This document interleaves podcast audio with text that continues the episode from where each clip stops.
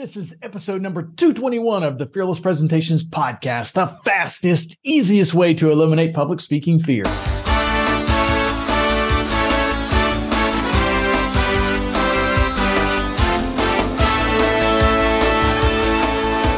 Want to absolutely eliminate public speaking fear?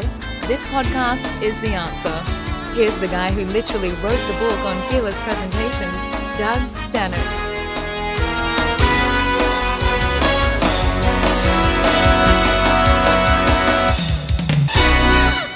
Hey, welcome to Fearless Presentations. I'm Doug Staneart, CEO of the Leaders Institute, and my goal is to help you become a fearless and confident speaker and presenter. Happy Labor Day, everybody. In honor of the holiday, I wanted to revisit a podcast series that we started on July 4th of last year called The Best Speeches in American History. On that first uh, episode, I, I covered the Give Me Liberty or Give Me Death speech. And this time, I want to discuss the Gettysburg Address and why that speech is really one of the most effective speeches in all of history and, and show you how you can learn from what Lincoln did to help you connect better with your audiences today. By the way, the episode is sponsored by fearlesspresentations.com. So if you are looking for a faster way to reduce public speaking fear or become a more persuasive speaker, we have two day public speaking classes coming up in Atlanta, Dallas, Baltimore, Charlotte, Miami, Denver, Milwaukee, St. Louis, and Los Angeles.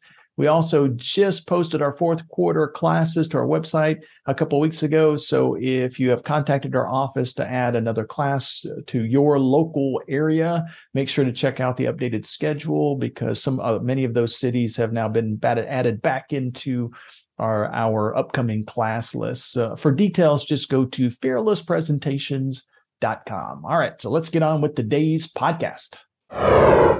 So, what better way to honor and celebrate the holiday than by critiquing one of the, the greatest, most well known speeches in American history?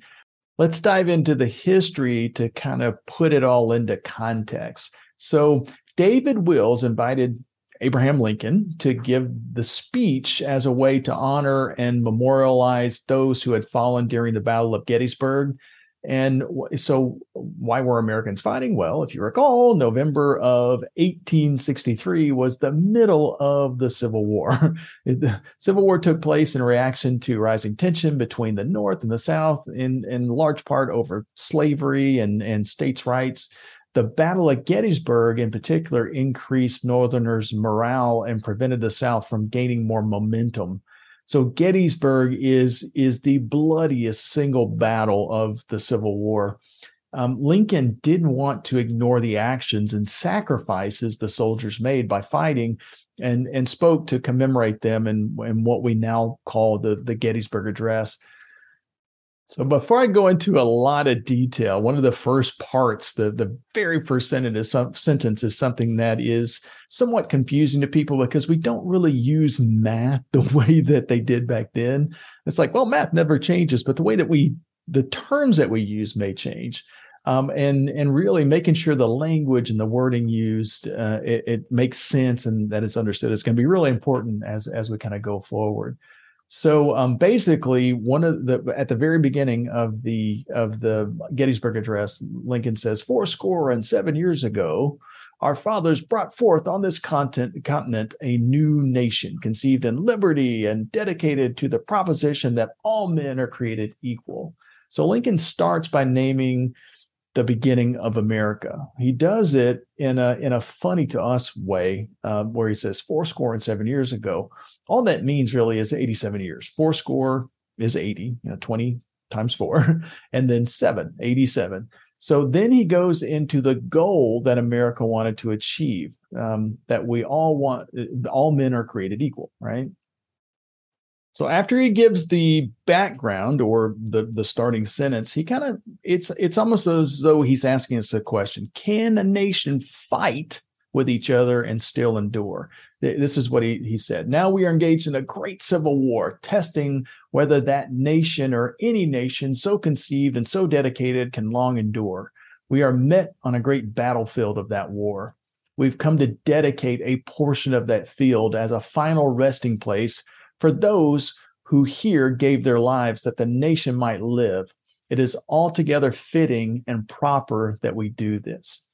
So so basically, Lincoln's recognizing the current events. He's he he's he recognizes that as a nation, we're fighting simply put to uh, decide whether we we could stay whole or not.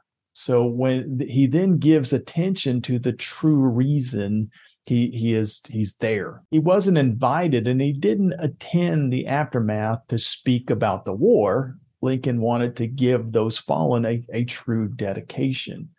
So by starting with the acknowledgement of why he was invited there, what he's there to do, he's creating a a um, a commonality with the the people that are in the audience, and this is where the what he's presenting here kind of shifts a little bit.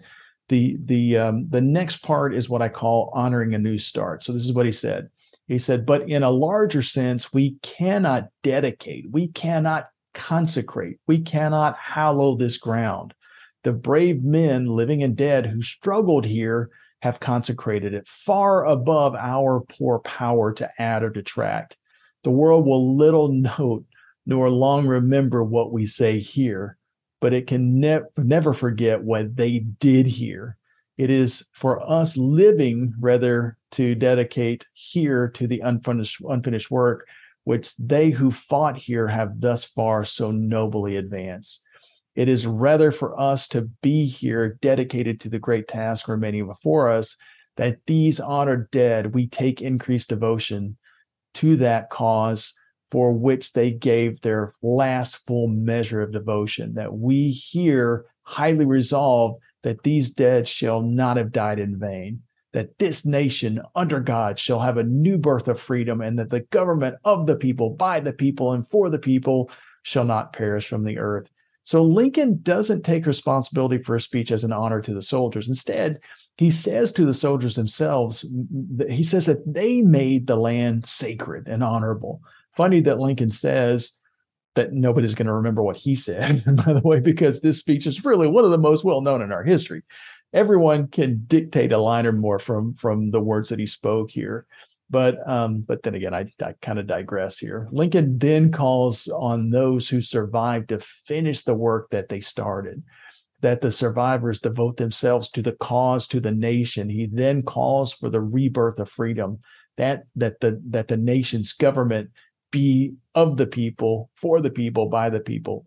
And one of the reasons why I wanted to kind of cover this specific speech in in in the series is we're kind of in a similar fight right now. It, this is just my opinion, but uh, right now emotions are high uh, within our nation. Um, and when that occurs, we got to remember that we're all similar, right? Our, our, nation is divided, you know, on many varying kind of issues, but we don't want to let those issues break what the country was really built upon. So today and every day, it's important to honor those who fight for this nation simply by enjoying the day and working with our fellow Americans and rebuild a great country. All right, so hope you enjoyed this. Uh, we'll we'll pick back up on the, the our regular series next week, and next time we have a fantastic holiday, we'll we'll maybe we'll do another one of these reminiscing on great political speeches. So thanks a lot for being a part of the Fearless Presentations podcast. We'll see you next week. Bye, y'all.